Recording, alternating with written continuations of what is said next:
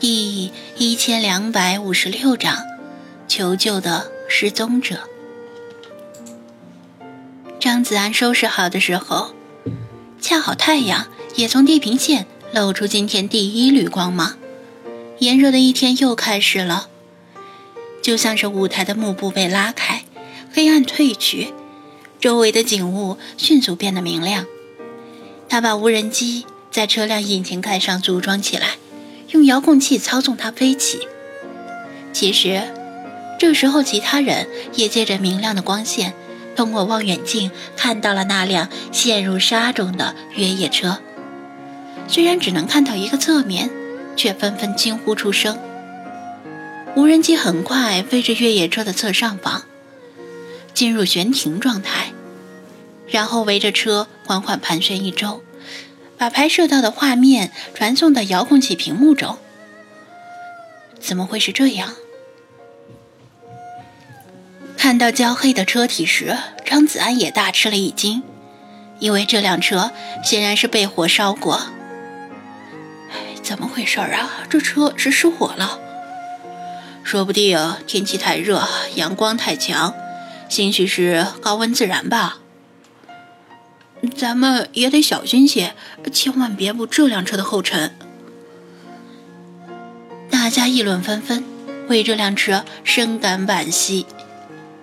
昨天夜里用车灯照着，大家就注意到这些黑色，但大家以为这是车辆的涂装，没往车辆被烧过这方面想。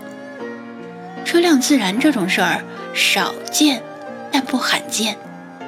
不仅会因为高温暴晒而自燃，更多的是因为路线老化故障而自燃。时常见诸新闻媒体，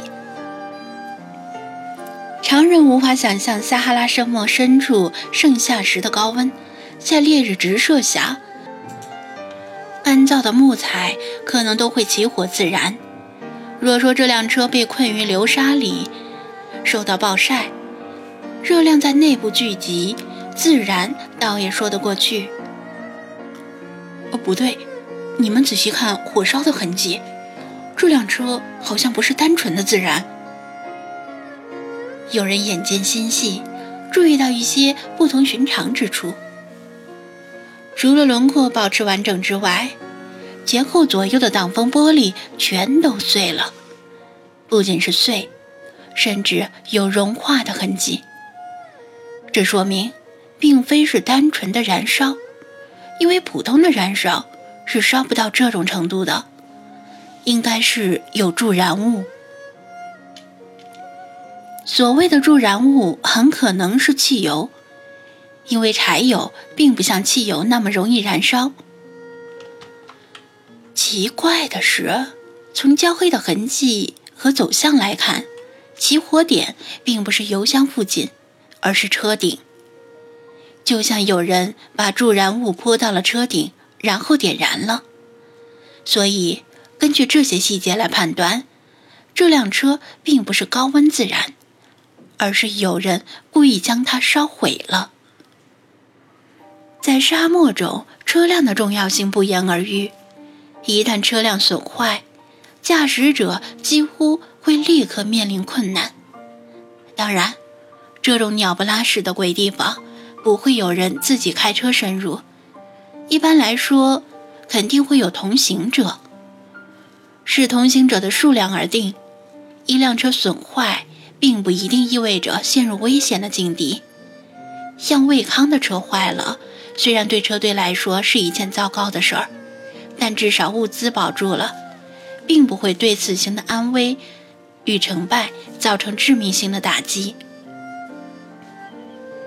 就算是这样，为什么要把车烧了呢？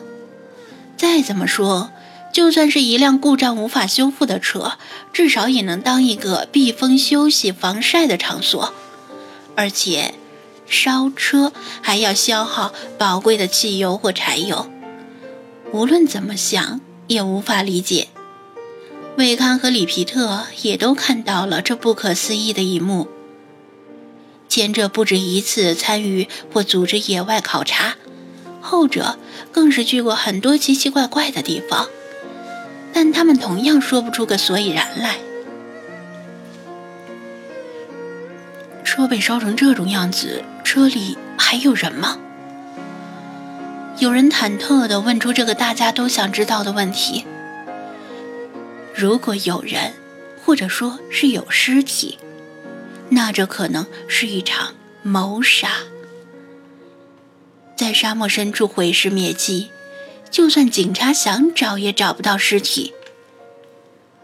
张子安微调无人机的角度，让摄像机从车窗斜上方拍摄车内，好几个人不敢看了。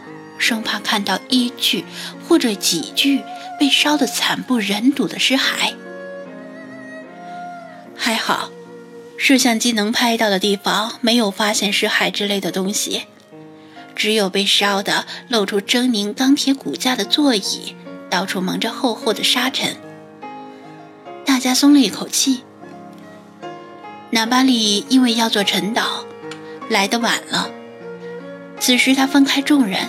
走到张子安的旁边，盯着屏幕看了一会儿，皱眉说道：“这是在求救。”求救！大家都愣住了。哪巴里见多识广，不是第一次在沙漠中见到类似的情况，向大家解释自己的看法：这辆车被陷在流沙里。驾驶者侥幸逃生，试图向附近的同伴或者远处路过的驼队求救。